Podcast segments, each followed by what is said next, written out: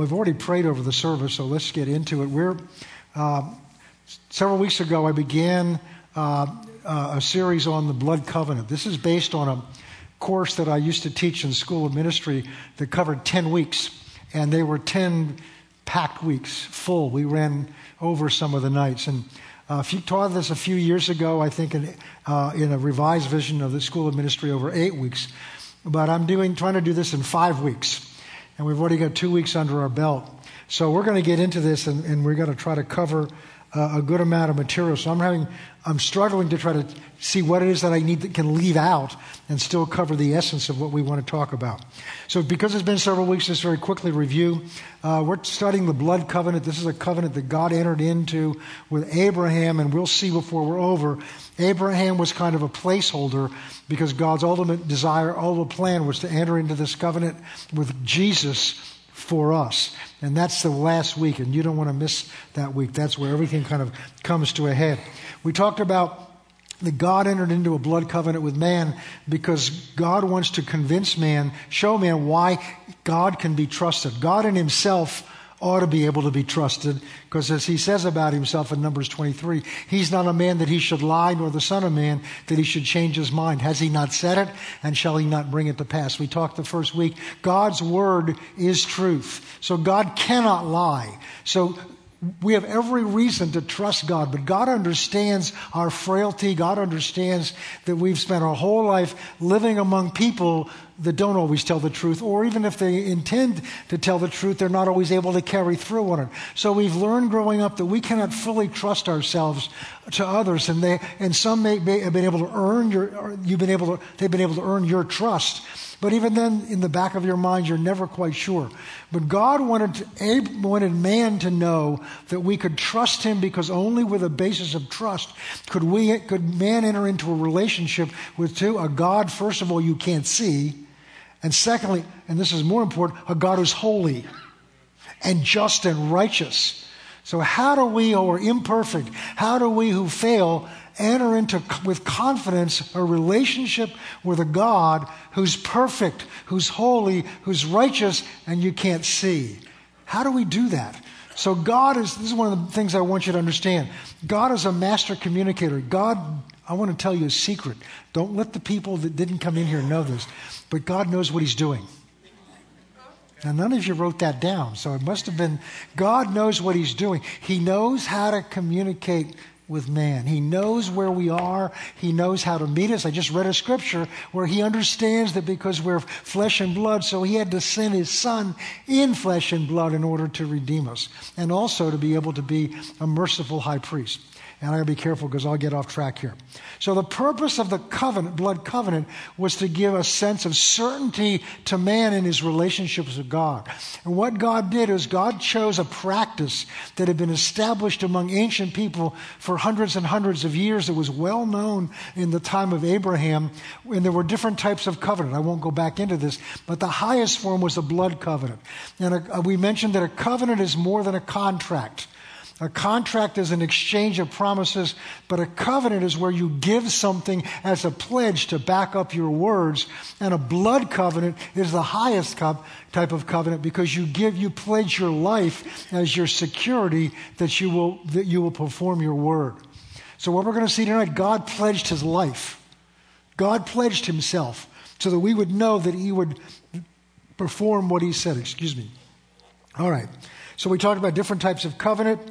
And, and we're going to, the essence of a blood covenant, and we're going to get into that more tonight. The essence of a blood covenant is two separate people, two separate groups of people, families, tribes, nations now become one. And the only true example of that we know of mankind in our culture, and that's under severe attack, is, is the covenant of marriage, where two now become one. Two, a male and a female, a male and a female, a female and a male become one. And it's only in that context that God authorizes those two human beings to partake of a physical act that's designed to produce new life. Because it's only in that covenant union security that God can entrust a new life to be come into this world and to be raised. That's what God designed. That's not what we've done. Well, tonight what we're going to begin, we're going to look at is what does it mean to us that God has entered into one of these blood covenants with man? What does it mean to us? And there are several things, several points we're going to make under this. And then we're going to look in the time we have left at two examples. And if we, if it goes over to next week, that's what we'll have to do. First thing, what does it mean that God has made is in covenant with man? Number one, because of what a covenant is. Now listen carefully. That means God has made a total commitment of Himself to us. God has made a total commitment of Himself to us. That's hard for our minds to grasp because we don't make total commitments to, to anybody else but ourselves in most cases. Okay. And, and using the example we've used as a, as a kind of a, a, a what a, a blood a, covenant is, where you send something along as a guarantee, God has sent along with his promise himself. He backs it up with himself. It means that God, this is so important in our faith. I told you the first night that if you begin to grasp what a, this blood covenant is, it will change your faith life. Because the essence of covenant is when God entered into a covenant with us, He gave along with that covenant at that time everything God was going to give to us. Everything God was going to give to us. What does that mean? Biblical, that means God has already acted. God has taken the initiative. Biblical faith is only a response to what God's already done. Here's where that becomes important because what we think prayer is, is talking God into doing something. Now, I'm talking about prayer to believe something for yourself. We think what we'd have to do is we're trying to talk God in to doing something for us. And you'll understand that, you'll know where you are, but just listening to your own prayers. Are you bargaining with Him? God, if you do this, then I'll be faithful and come to church every Sunday or read my Bible. Are you telling God why He ought to do something? Because if you're telling God why He ought to do something, then you're trying to convince God to do something, which means you don't yet believe He's already done it. And here's the problem with that. What if I'm not very good at convincing? What if I don't have a good enough reason? What if I really haven't been all that good today? What if I'm not in faith enough? This is where a lot of people struggle. I don't know that I'm in faith enough. And the problem isn't that we're not in faith enough, the problem is we have our faith in the wrong thing. We're trying to have our faith in our faith instead of our faith in a person who's already made a covenant commitment to us. You, you look like my head's upside down or something. I'm going to keep at this because this is so important to get. And you'll see this as we go through this tonight. The famous scripture on the prayer of faith, Mark 11, 23 and 24, Jesus teaching his disciples about faith said, Whoever shall say unto this mountain, Be thou taken up and cast in the sea, and shall not doubt in his heart, but believe that what he says shall come to pass, he shall have whatsoever he says. Now notice it doesn't say ask God to do it. Notice Jesus doesn't say ask God to move the mountain. Now, mountain here was referring to a physical mountain, but the mountain for us refers to a mountain in your life. Some obstacle, some stronghold, some situation that's in your way that's causing you a problem. Speak to that problem and tell it to be gone. Verse 24. For, for therefore I say to you, whatsoever things you, you, when you pray, believe that you, in Greek it says, have already received them and you shall have them. Notice the difference in tense. And this is what, where so many people struggle with the prayer of faith. They think the prayer of faith is asking God to do something. But the prayer of faith is simply to receive something God's already done. And if you're not convinced He's done it, you may not have confidence to receive it. I'll give you an example of this. The woman with the issue of blood. She's in the story in Mark chapter 5 where Jairus comes to him and says, My daughter's at the point of death. Jesus said, I'll come and, I'll heal her. On the way, there's a woman that presses through the crowd, touches his garment, and when she touches his garment, he doesn't know who she is because later he turns around and said, Who touched me? And the order of this is very important. The Bible says she touched his garment. She felt power going into her, King James says virtue. It's power going into her, and she knew and felt in her body that she was healed of the disease. Jesus now turns around and says, Who touched me? Which means he did not know who touched him. And then there's a little exchange, and finally she comes and falls down in front of him. And the disciples said, How do you know somebody touched you? There's a whole bunch of people around touching you. He said, This touch was different because I felt power go out of me to this one touch. So there were other people touching him, but no power went out of him.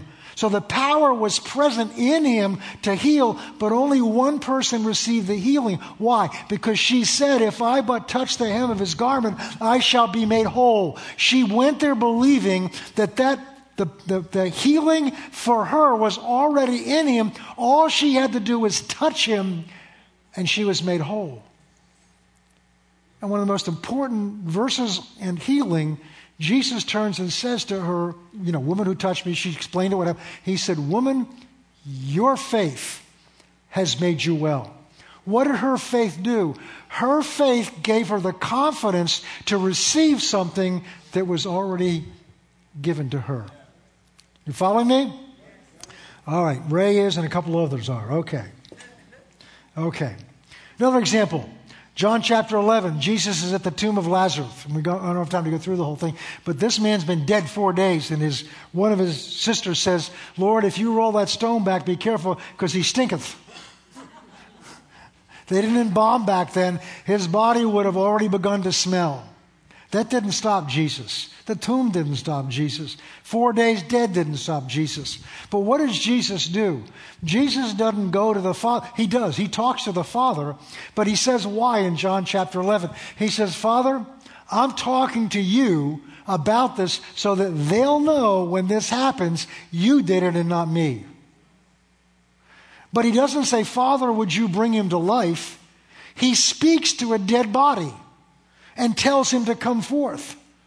Now, the really interesting thing is that this body is bound up from the toes to the head in very tight linen that is soaked with a material that begins to harden, becomes like a cocoon, and he came out, which I don't know how, but if you can raise him from the dead, I guess you can move him out.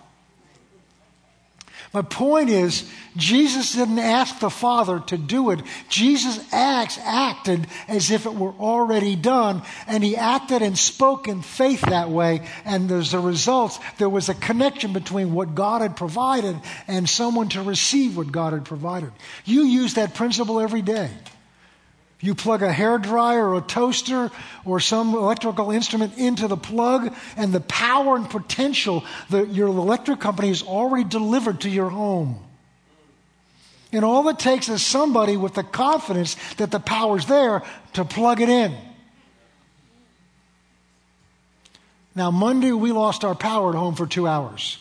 And I didn't go around turning lights on because I knew the power was not there. So I didn't go around trying to plug things in. It was useless to plug it in because I knew the power wasn't there. But when you know the power's there, you don't think about it, you just plug it in. And faith should be that simple and that easy. But because we don't understand what God has already done, we're trying to get God to do something that He's already done. So the first, the first result or implication of God being in a blood covenant with us is He's made a total commitment of all that He is and has to us. The last verse we'll give you is in 1 John 5:14, which says that this is the confidence that we have before Him. This is the confidence that we have before Him. That if we ask anything in accordance with His will, oh, Pastor, how do I know what's in His will? He wrote it for you. if it's in her, if it's in here, it's His will for you. If we ask anything that's in accordance with His will, listen to this. We know He hears, heard us. So he, if it's His will, He's already heard us. And if we know He's heard us, we know we already have the request that we've made known to Him. That's the confidence that He wants us to have. And the reason we can have that confidence is God doesn't decide when you pray whether or not He wants to give it to you. He's already provided it. It's the receiving on our end. Okay, first principle God's made a total commitment of all He has and all He is to us. You meditate on that and it will change you. Number two, this is God has given us a hold or a claim on Himself. This drives religious people up the wall. He's God. How can you have a claim upon Him? You can't if He doesn't give it to you. But if He gives it to you, you can have it because it's His will. What do I mean by a claim? God has voluntarily limited himself to act only in line with the covenant. What we can receive from him does not depend, listen carefully, what we receive from him does not depend on whether he wants to have mercy on us or not. See, religion says, Oh, God, have mercy on us. God, I need this. God doesn't think in those terms towards you and me. God's already had mercy on us when he sent Jesus to the cross. God's mercy was poured out on us on the cross. So when you come to God, you don't, don't have to doubt whether He has mercy. In fact, Hebrews 4.12 says, oh, 4, uh, 15 says, Come therefore boldly to the throne of grace, that you may say mercy and grace to help in time of need. Verse 16, excuse me. Okay. See, religion bases what God does for us on our works, on two things our works towards Him and the mood He's in. Because here's the problem if you think when you ask God for something, He has to be merciful to you then, what if He's not feeling like that today? What if He's like we are? He has a bad mood. What if He's bored with all the requests you've been giving to Him? What if He say, look, you know, talk to somebody else? What if, you know, we say, or more is what more realistic said, you know, you ought to know this by now. You keep bugging me for this. That's not in God's vocabulary, it's not in his thought pattern. God has already poured his mercy out on us when he sent Jesus to the cross. So his mercy is here. It's extended. We don't have to dis- worry one day whether God has mercy. In fact, it was Lamentations 3, what is it, 23, says his mercies are new every morning. Great is his faithfulness. Again, God's not like us. God doesn't have moods. God doesn't get bored with us. God doesn't get frustrated with us. I don't know why he doesn't, but he doesn't. He's the same yesterday, today, and forever. And the blood covenant is intended by God to give us confidence that this is true for us. Y'all here? Okay, you're just listening, or what's going on here? All right, praise God. See, see, if we're depending on His mercy, there's no certainty there. What if I say, this is the thought, well, I don't deserve mercy today. Think about what you just said or thought. Mercy means you got what you don't get what you do deserve. So it's exactly right. You never deserve mercy. He had mercy on us. His mercy was extended to us when he entered the covenant, and his mercy is contained in the covenant. It pleases God when we draw on the covenant. It's religion, and I've had to deal with this. It's religion that, well, you know, I've, I've bothered him enough. I've come to him for enough. No. Hebrews 11, 6 says, without faith, it's impossible to please God. It pleases God when we come to Him. It pleases God when we need Him. It pleases God when we turn to Him. In fact, God's, one of God's big issues with Israel in the wilderness is they didn't trust Him for their needs. They trusted themselves and other things for their needs. God wants you to trust Him for your need. God wants you to turn from Him for your need. God wants you to dream and ask big. God wants you to do that. God's the one that says, I will do exceedingly abundantly beyond all you can think or ask, according to the power. God said that He'll do exceedingly abundantly beyond all you can think or ask. God's the one that said that. We don't ask big enough because we think of God in human terms, not as God has revealed Himself to us. And as a result, we walk around with this little bitty God and this great big problem. And as a result, we're worried. But if you begin to realize how huge and enormous God is, and then you look at your little bitty problem compared to God, you won't be worried and afraid because God can handle it. God can handle it. What He can't do is make you trust Him. But if you'll trust Him, all things are possible to him who believes. It reminds me of a man whose son was filled with demons. and he came to find Jesus, but Jesus was on a mountain with uh, three of his disciples, and then that's where Moses and Elijah appeared to him, and his body was transformed into his glorified state. In the meantime, this father took his son to the other nine disciples, and when Jesus comes back down, the, this man brings him to Jesus and said, said, said, Rabbi, I brought this boy, my boy, this is what the devil does to him. I brought him to your other disciples, and they could not cast the demons out. Oh, this is so powerful. Jesus did not say, Well, if it didn't happen, I guess it must not be God's will. But that's what we do. People pray and we don't get a result. Well, I guess it's not God's will. Jesus didn't say that. He says, Bring him to me. And then the father brings him to him and says, Well, if you can, please deliver my son. And Jesus said, What did you say? If I can? No, the issue is all things are possible to him who believes. The issue isn't what I can do, the issue is what can you believe? The issue isn't what I'll do, the issue is how big can you believe? How big can you believe? See, religion narrows everything down because we try to define God in human terms. God wants to expand. Oh, going to be careful here. God wants to expand. I can't do that. He's trying to get Abraham to accept this covenant. And Abraham's stuck on the idea that, wait a minute, I don't even have a, an heir. I'm 75 years old and I don't have an heir, and you're talking about I'm the father of many nations? And God doesn't say, here's how I'm going to do it. God brings him out in the, in the field at night and has him look at the stars and get lost in the enormity of the stars. Get his senses filled up with it. Expand his vision of what God wants to do. And once he's forgot about himself and he's lost in the enormity of God's stars, God says, See all those? Yeah. That's the number of your descendants. That's how big I'm thinking. Religion thinks in terms of God, what God can't do or what won't, God won't do. Okay.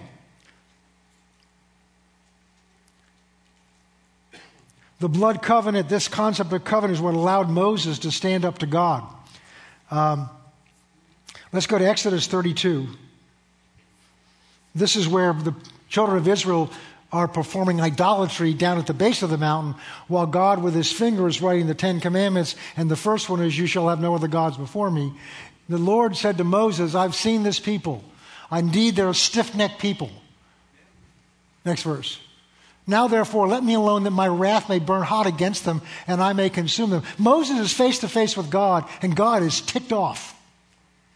God does get angry, but he never loses his temper. But God wants to fry these people. He wants to turn them into a big puddle of grease in the middle of the desert.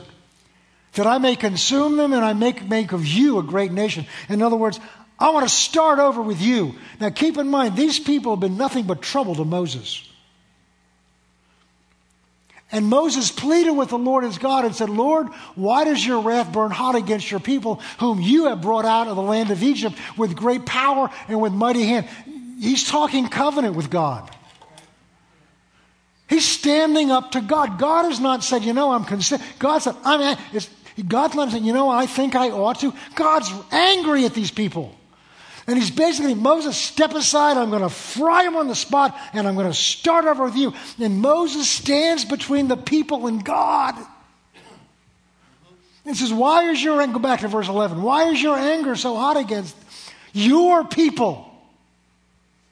who you brought. I, this almost reminds me of a, an argument between two parents. It's your child that did this. No, it's your child that doesn't listen to it. That your people who brought you brought out of the land of Egypt with great power and with a mighty hand. Verse 12. This is God. Moses is talking to God. Why should the Egyptians speak and say, brought them out to harm them, to kill them in the mouth, and to consume them before the face of the earth, to turn your fear? He's saying, for, relent from this harm to your people. That word relent means repent. Moses is telling God to change his mind. Where does this boldness come from? And he's standing face to face with angry God because he understands the covenant that God made with Abraham. He understands the certainty of the relationship that he has. And when you understand that certainty and that confidence in the relationship, you can be real with God. You can argue with God. Argue with God. He says, Come and argue with me so that you may win. It's the only person I've ever gotten an argument with. He said, Argue so you can win. My wife's never said that, though. Nor have I. All right, we got to move on. We got to move on. Okay. So the first thing is God's made a total commitment of all he has. We're talking about what the covenant, God in covenant with man means to us. The second thing, he's given us a hold or a claim on himself. The third thing, and this is the essence of covenant, it is the union of two parties in which they both become one. Last time we went through the steps of what they did to enter into the covenant, and we showed you that they exchanged names, and I showed you how God and Abram exchanged parts of their names together. How God took part of his name, Yah, and stuck it in the middle of Abram, so it's Abraham. But God took Abraham's name to himself because from that point on, God refers to himself, I am the God of Abraham. The God who belongs to Abraham. That was now part of God's identity and part of his name. But that was just a precursor, we're going to see, to the covenant that we have. In John chapter 17, Jesus says in verse 21, let's go down to verse 21. Jesus is praying here. His prayer is that they may all be one, even as you, Father, are in me and I in you, that they may also be in us, that the world may believe that you did send me. So Jesus' prayer, right before he's arrested and goes to the cross, is that, that God, as God was one with him, that the two of them may be one with us. There it is that they may be one, so we'll be one, just as you, Father, are in me and I in you, that they almost also may be one in us, that the world may believe that you did send me. So Jesus' prayer, and we'll see at the end of this, our studies about what this union means. Now, here's what it means. Here's what it means when, when, when, when uh, a couple gets married. Here's what it means when two parties enter into a covenant. It means all the assets, liabilities, talents, and weaknesses and strengths are combined. So when Anita and I got married. All my assets and all my liabilities became her assets and her liabilities. I didn't have many assets, but I carried a whole lot of baggage into the relationship from my childhood and from my upbringing. And so she had to now deal with the baggage that I brought in, in my personality, in my way of thinking about things. That was now hers. In the same way, I inherited, I got certain things from her. So we're now combined to be one. Now let's bring this over to combine one with God. That means, all, listen, that means all of God's assets, all of God's liabilities, all of God's strengths, all of God's weaknesses, doesn't have any, now are ours. The other side of this is all of our assets, all of our liabilities, all of our strengths, all of our weaknesses are now His. Paul learned that secret. He says, I'm strong in the Lord. Be strong in the Lord and the power of his might. I can do all things through Christ who strengthens me. I've learned the secret, Paul says in 2 Corinthians chapter 11. In my, Paul, in my, uh, I, I glory in my weaknesses because in my weaknesses, his strength is made perfect. So God gets all my assets and I get all his assets. Let's see, who gets the better end of that deal?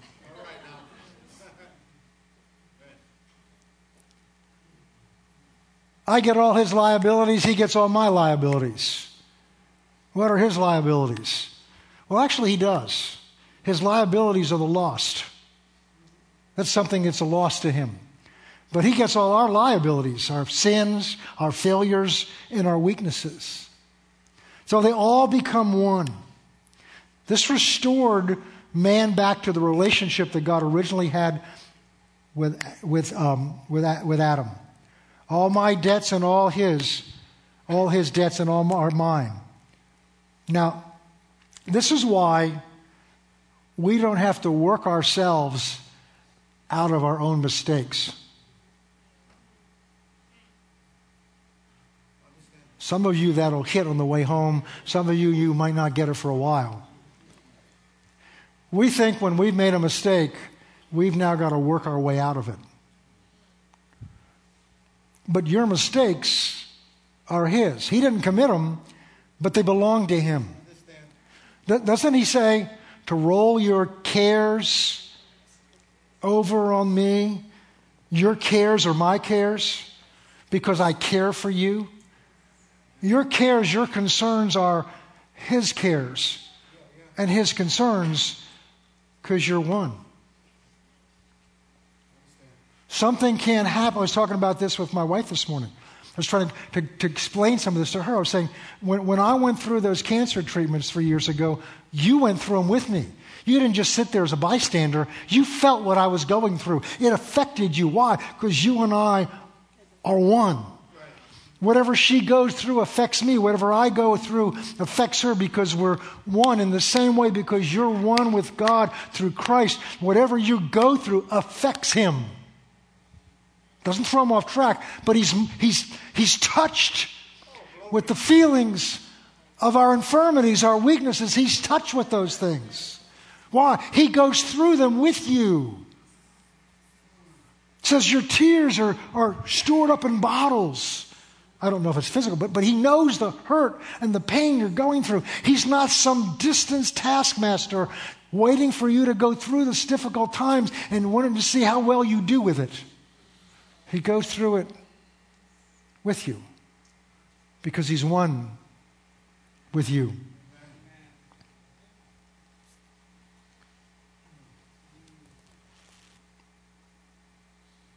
That means whatever trouble you get into, God's there with you to get you out.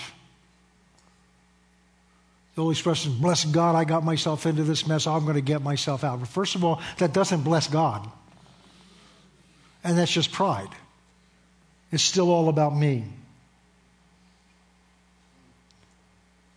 It means all my assets are His. Some people get upset at the tithe. That's just the first tenth, it's all His. We're just stewards of it. Hebrews 6:10 in the Amplified says, In conclusion, be strong in the Lord, be empowered through your union with Him. So, what is the significance of being in a covenant with God? First of all, um, it means that uh, He's made a total commitment of all He is and all He has. Number two, He's given us a hold or a claim on Himself. Number three, it's the union of two parties into one.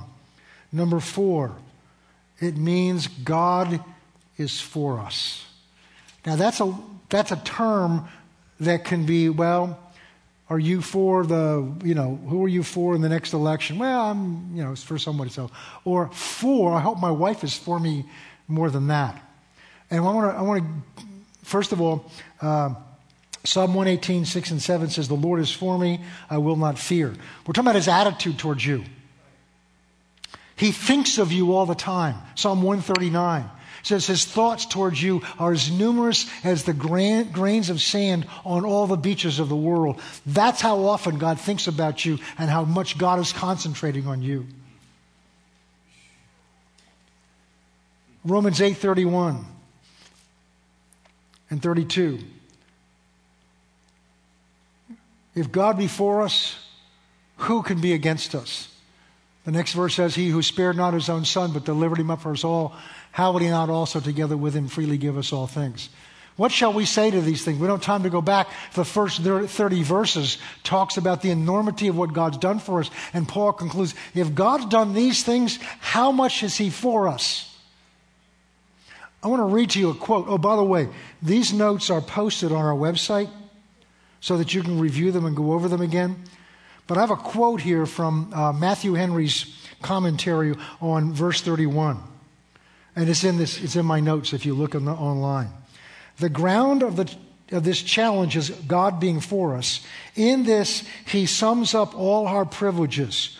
These include all that God is for us. Not only is he reconciled to us, he's so not against us, but in covenant with us, he is so engaged for us. All his attributes are for us. Think of what his attributes are. All his promises are for us. All that he is, all that he has, all that he does is for his people. He performs all things for them. He's even for them when it seems to act against them. And if so, who can be against us so as to prevail against us, so as to hinder our happiness? Be they ever so great, ever so strong, ever so many, ever so mighty, ever so malicious, what can they do? While God is for us and we keep in his love, we may with a holy boldness defy all the powers of darkness. Let Satan do his worst. He's chained. Let the world do its worst. It's conquered. Principalities and powers are spoiled and disarmed and triumphed over in the cross of Christ. Sounds like a song we sang.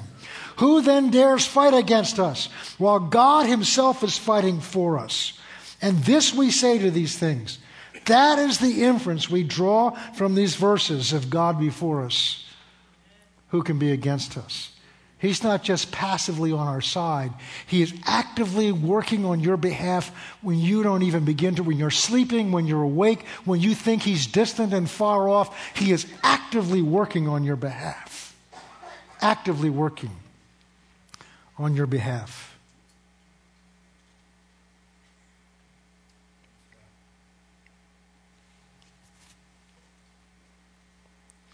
Well, what does a covenant require of us? We've talked about what God puts into this. Well, it's equal. It requires a total commitment of both parties of all that they have and all that they are.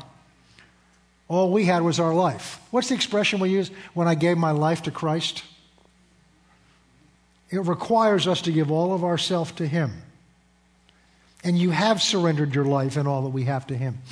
1 Corinthians verse 6, verse 19 and 20 says, Don't you know that your body is a temple of the Holy Spirit who's in you, whom you have from God, and that you're not your own? For you've been bought with a price, therefore glorify God in your body. In Matthew 16, we'll talk about this later this year, Jesus said to his disciples, If anyone wants to come after me, let him deny himself, take up his cross, and follow me. For whoever wishes to save his life loses it. Whoever loses his life for my sake shall find it. Galatians 2:20 Paul says I've been crucified with Christ. Therefore it's no longer I who live, but it's Christ that lives in me and the life that I now live in this flesh I live by faith in the son of God who loves me and gave himself for me. And let me make a statement. You've already if you're in Christ you've already made that commitment. Just like 52 years ago I made a commitment to my wife, but I had no idea what I was doing. I was just 21 years old. I just wanted her. That's all I knew. I was tired of driving eight hours both directions. I just wanted to be with her the rest of my life. I didn't want to spend a moment away from her. That's all I knew. And whatever I got to do to do it, you tell me I'm here to do it. That's all I knew. I didn't understand the commitment I was making to her. I just knew one thing. We were never going to get divorced, but I just, I didn't understand it. But still, she took it at that commitment. When you made that commitment to God, when you pledged your life to Him, He takes you at your word, whether you live it out or not. And now the rest of your walk with Him is learning how to live that out. I used to think I had to be perfect in this before I'd entered into this covenant. But God takes you, that takes you at your heart's intentions. And then the grace of God allows you to grow and you're living up to that commitment. Praise God. The problem is not that you've not made the commitment, the problem is living it out. And that's something we learn to do every day. Well, I'm going to we're going to give you two examples. I don't think we'll get through them tonight, but we'll start them. The first is Abraham. What I want to do is take some, I've got two, I've got four of them I can teach. I'm going to show you these principles in real life stories with real life people that you know. And Abraham, we've got several examples we could use from him of him. But he's an example of a man who walked in the fullness of this covenant. It was real to him. After all, he's the one that God brought it to to begin with. God had pledged himself and all that he had to fulfill Abraham's needs. The only limit on what, Abraham was to get out of it was of how much of himself he trusted to God. Let's go to Genesis 22. I, this used to be a very troublesome story to me until I understood covenant. And this is one of the most exciting stories in the Bible now. This is why I'm going to include it. God came to Abraham and said, I'm entering into covenant with you. Abraham says, What am I going to get out of it? Since I don't have an heir. I'm 75 years old, my wife's 65, and she's barren, and we're both too old to have babies. And God said, I'm not going to talk to you about a baby, I'm going to talk to you about nations coming from you. And God required them to believe him. And after 25 years, Isaac's born. There's a bunch of other things that happened in the meantime. Now, Isaac's grown up. So Abraham is now in love with this boy. He's the child of the promise. Abraham had to exercise his faith to, to, to receive this child. And, and now this scene happens. Now, after these things, God tested Abraham and said to him, Abraham, he said, Here I am. He said, Take your son, your only son, Isaac, whom you love. And what's going to happen here is God's going to require Abraham to go on a three day journey and offer this boy up as a living sacrifice, literally to bind him up, put him on an altar, stab him with a knife, and set his body on fire the way he would have some animal. And what happens is Abraham's faith never wavers. They get to the best, three days to the, the base of the mountain, and Abraham turns to the men that were with him and said, You wait here. The lad and I are going to go up and perform and worship God, and we will return. On the way up, the boy says, Dad, I'm taking an inventory here. I see the food, I see the wood, I see the, the, the coals for the fire, and, but I don't see the, the animal to sacrifice. And Abraham's answer was God will provide himself a sacrifice. They get up on there. Abraham doesn't hesitate. He binds the boy up, lays him out on the altar. I've often thought about Abraham's faith. What about the boy's faith? And Abraham lifts the knife up. See, God is requiring of him the most precious thing he has that God gave him. God required him to trust him for it. God gave it to him, and now God is asking for it back. Sometimes God gives us things like talent, an anointing, a ministry, a gift. And, and God will test us and say, I want it back. I want you to sit down and put it down for a while. I went through that. I want you to sit it down and put it down. I went through that for nine years. Set it aside so that I'll give it back to you when I want you to have it the way I want you to have it. It keeps him first. But see, God, Abraham's a man of covenant, and you know, God's a man of covenant. So I used to read this story and think Abraham's thinking, I'm going to lose my boy. That if you read in Hebrews chapter 11, that's how he was believing it all. It says, Abraham never wavered because he never doubted God's first promise that through this boy you will become the father of many nations. Abraham never questioned. Imagine this. God's told him one thing through this boy, you're going to be the father of many nations. And it's this boy. It's not Ishmael, it's not somebody else, it's this boy. And now, I don't know, 20 years later, now God says, I want you to take that boy, the only means by which my promise has come to true, and I want you to kill him for me. Most of it would say, Get behind me, Satan. That's the devil, that's not God. But Abraham knew God's voice. And these two things look like they're absolutely contradictory to each other. They're going to crash and the dream of what God gave him is going to be destroyed. But Abraham never doubts God because he didn't doubt the covenant promise God had made to him. And in Hebrews chapter 11, we're not going to put it up there. In Hebrews chapter 11, it says about Abraham that he believed if necessary, listen carefully, if necessary, God would have to raise that boy from the dead because of the promise that God had made to him. And the moment he starts to bring the knife down, an angel speaks to him and says, Stop. Now I know that you reverence me. Now I know that you're in covenant with me. Now I know that everything you have is mine. And then a ram. So all the time they were going up one side of the mountain, God's provision for the sacrifice was going up the other side of the mountain. Now that's a nice story from the Old Testament until you realize that's the same mountain that several thousand years ago the Lamb of God went up that mountain. Because God was duty bound now. Because Abraham committed his end of the covenant, God was duty bound for whatever Abraham was going to need. God was required to put his own son up to pay for what Abraham needed.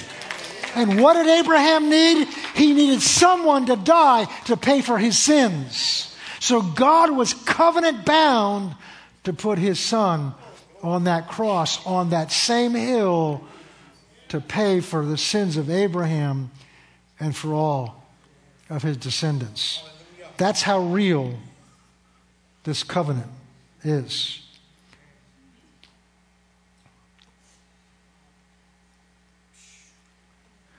I'm going to start the next story, but I probably won't finish it. So we'll come into the next. I'll introduce it. David and Goliath, which is 1 Samuel 17. Somehow the notes I have up here aren't the notes I think I gave everybody. It's okay. 1 Samuel 17. I'll give you the background. Israel is at war with the Philistines, and they're at an impasse. On one side, you have the Israeli army and King Saul, who stood about seven feet tall. So he stood over everybody else in the army. On the other side, you have the Philistines, and they have a warrior named Goliath from Gath. Goliath, they estimate different computations, somewhere between 9 and 12 feet tall. So he's the biggest guy on the battlefield. He has armor on him that weighs about 125 pounds. He has a shield. He has a what's called a buckler, which is like the Captain America. Looks like a trash can lid. Okay? And for those of you who are not Captain America fans, and then, then he has, but he has in front of him a shield bearer. And the, a shield was as tall as a man. So it's about six feet tall. And then the man's in front of him. Then you've got a distance, and then you've got Goliath with all of his armor on, which included this mail, which was like a, a, a, a screen netting that, that was hard to penetrate. And bronze coverings over his shins, a helmet that was thick bronze helmet, and a, and a, and a, a breastplate that was about 125 pounds. And they're lined up and I'm just going to give you a few verses, then we'll, I'll just give you enough of a taste to come back next week. Let's pick up, um, well, let's go down. Verse 3 The Philistines stood on a mountain on one side, and Israel on a mountain on the other side, with a valley between them. And a champion went out from the camp of the Philistines named Goliath from Gath, whose height was six cubits and a span. He had a bronze helmet on his head, and he was armed with a coat of mail, and the weight of the coat was 5,000 shekels of bronze. That's about 126 pounds, my Bible says. He had a bronze armor on his legs and a bronze javelin between his shoulders, and the staff of his spear was like a weaver's beam, and his iron spearhead weighed 600 shekels, which is about 16 pounds. The head of his spear weighed 16 pounds. And a shield bearer went before him. And then he stood and cried out to the armies of Israel. That's important and said to them, Why have you come out to line up for battle? Am I not a Philistine and you the servants of Saul? Choose a man for yourself and let him come down to meet with me. So notice what, notice what Goliath, how he's calling the name he's calling them. This becomes very important because the devil talks to you. I'll talk to this group. The devil talks to you. Maybe he doesn't talk to them, he talks to you. All right? and he'll tell you who you are. He'll tell you what you can do and what you can't do. He'll remind you of all your failures because he wants to weaken your confidence and he wants you to look at yourself and get your confidence in yourself. And this is what Goliath is doing. He cried out to the armies of Israel, Why have I come out? Am I not a Philistine? You, the servants of Saul. So he says, Your leader is Saul, and you are the army of Israel that belongs to Israel.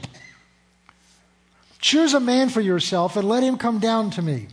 If he's able to fight with me and kill me, then we will be your servants. And if I prevail against him and kill him, then you shall be our servants and serve us. So Goliath is pretty confident because there's nobody in the battlefield as big as he is or as well armed as he is. And he knows that the enemy on the other side are afraid. Verse 10. And the Philistine says, I defy the armies of Israel this day to give me a man that we may fight together. So he's defying the army of Israel, of a nation. Everybody with me? And when Saul and all of Israel heard the words of the Philistine, they were dismayed and greatly afraid.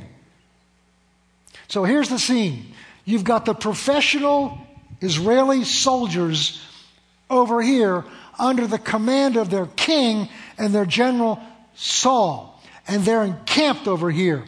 On the other side of this valley, you've got the Philistines and their champion Goliath, just as the Bible describes him and there's this valley in between.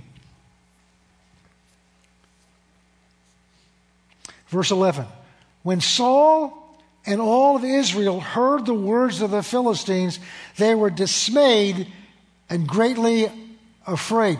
Don't tell me words aren't powerful, because the devil uses them all the time. Goliath is telling them who they are and what's going to, excuse me, happen to them and they sit here, professional soldiers, and listen to the enemy tell them who they are and what's going to happen to them.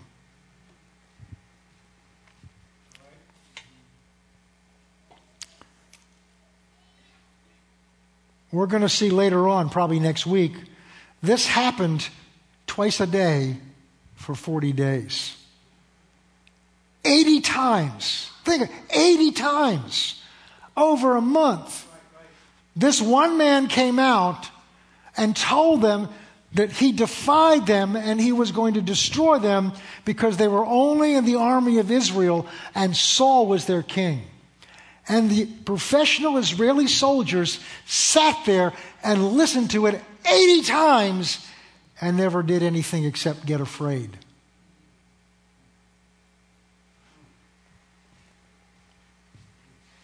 Verse 12. Now, David was the son of that Ephrathite of Bethlehem in Judah whose name was Jesse. And he had eight sons, and the man was old, advanced in years in the days of Saul. The three oldest sons of Jesse had gone down to follow Saul to battle, and then it gives the names of them. Verse 14 David was the youngest, and the three oldest followed Saul. So the scene here is David is the runt, the young kid.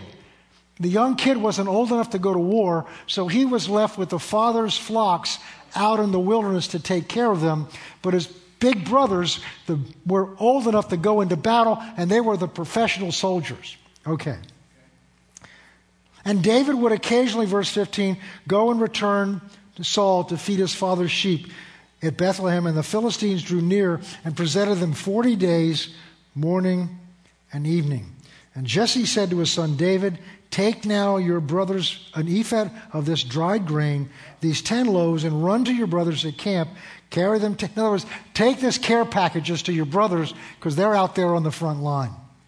Verse 20.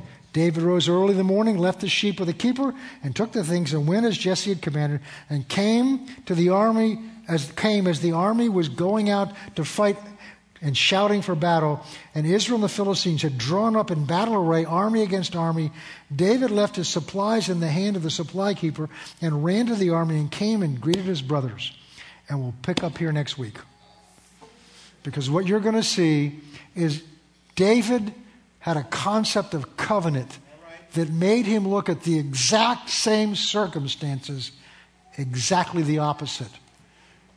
Because David understood the covenant that he had with God through Abraham. And then we'll go into, uh, and then we'll begin to go into uh, some of the other aspects of the blood covenant. Let's pray. Father, we thank you for what you've done for us. We thank you that there's a covenant that you have given to us. And we pray, Lord, as we continue to study this and meditate on this, that the reality of what you've given to us, the reality that you held nothing back, the reality that in your Son, everything was done for us on Calvary, everything was provided that you're ever going to give us. And so, Father, we don't have to talk you into anything. We just need to receive for ourselves what it is that you have given to us. We ask you to, for the grace to learn how to do this in Jesus' name. Amen, amen. and amen. Before we close the service, we're going to do one other thing. We're going to receive the Lord's tithes and our offerings. But if you, if there's anyone here tonight and you've never given your life to Christ, I know almost everybody here. We didn't have any visitors tonight, but just in case there's somebody here you've never given your life to Christ, I want to pray for you tonight. But I need you to let me know that you'd like me to pray for you.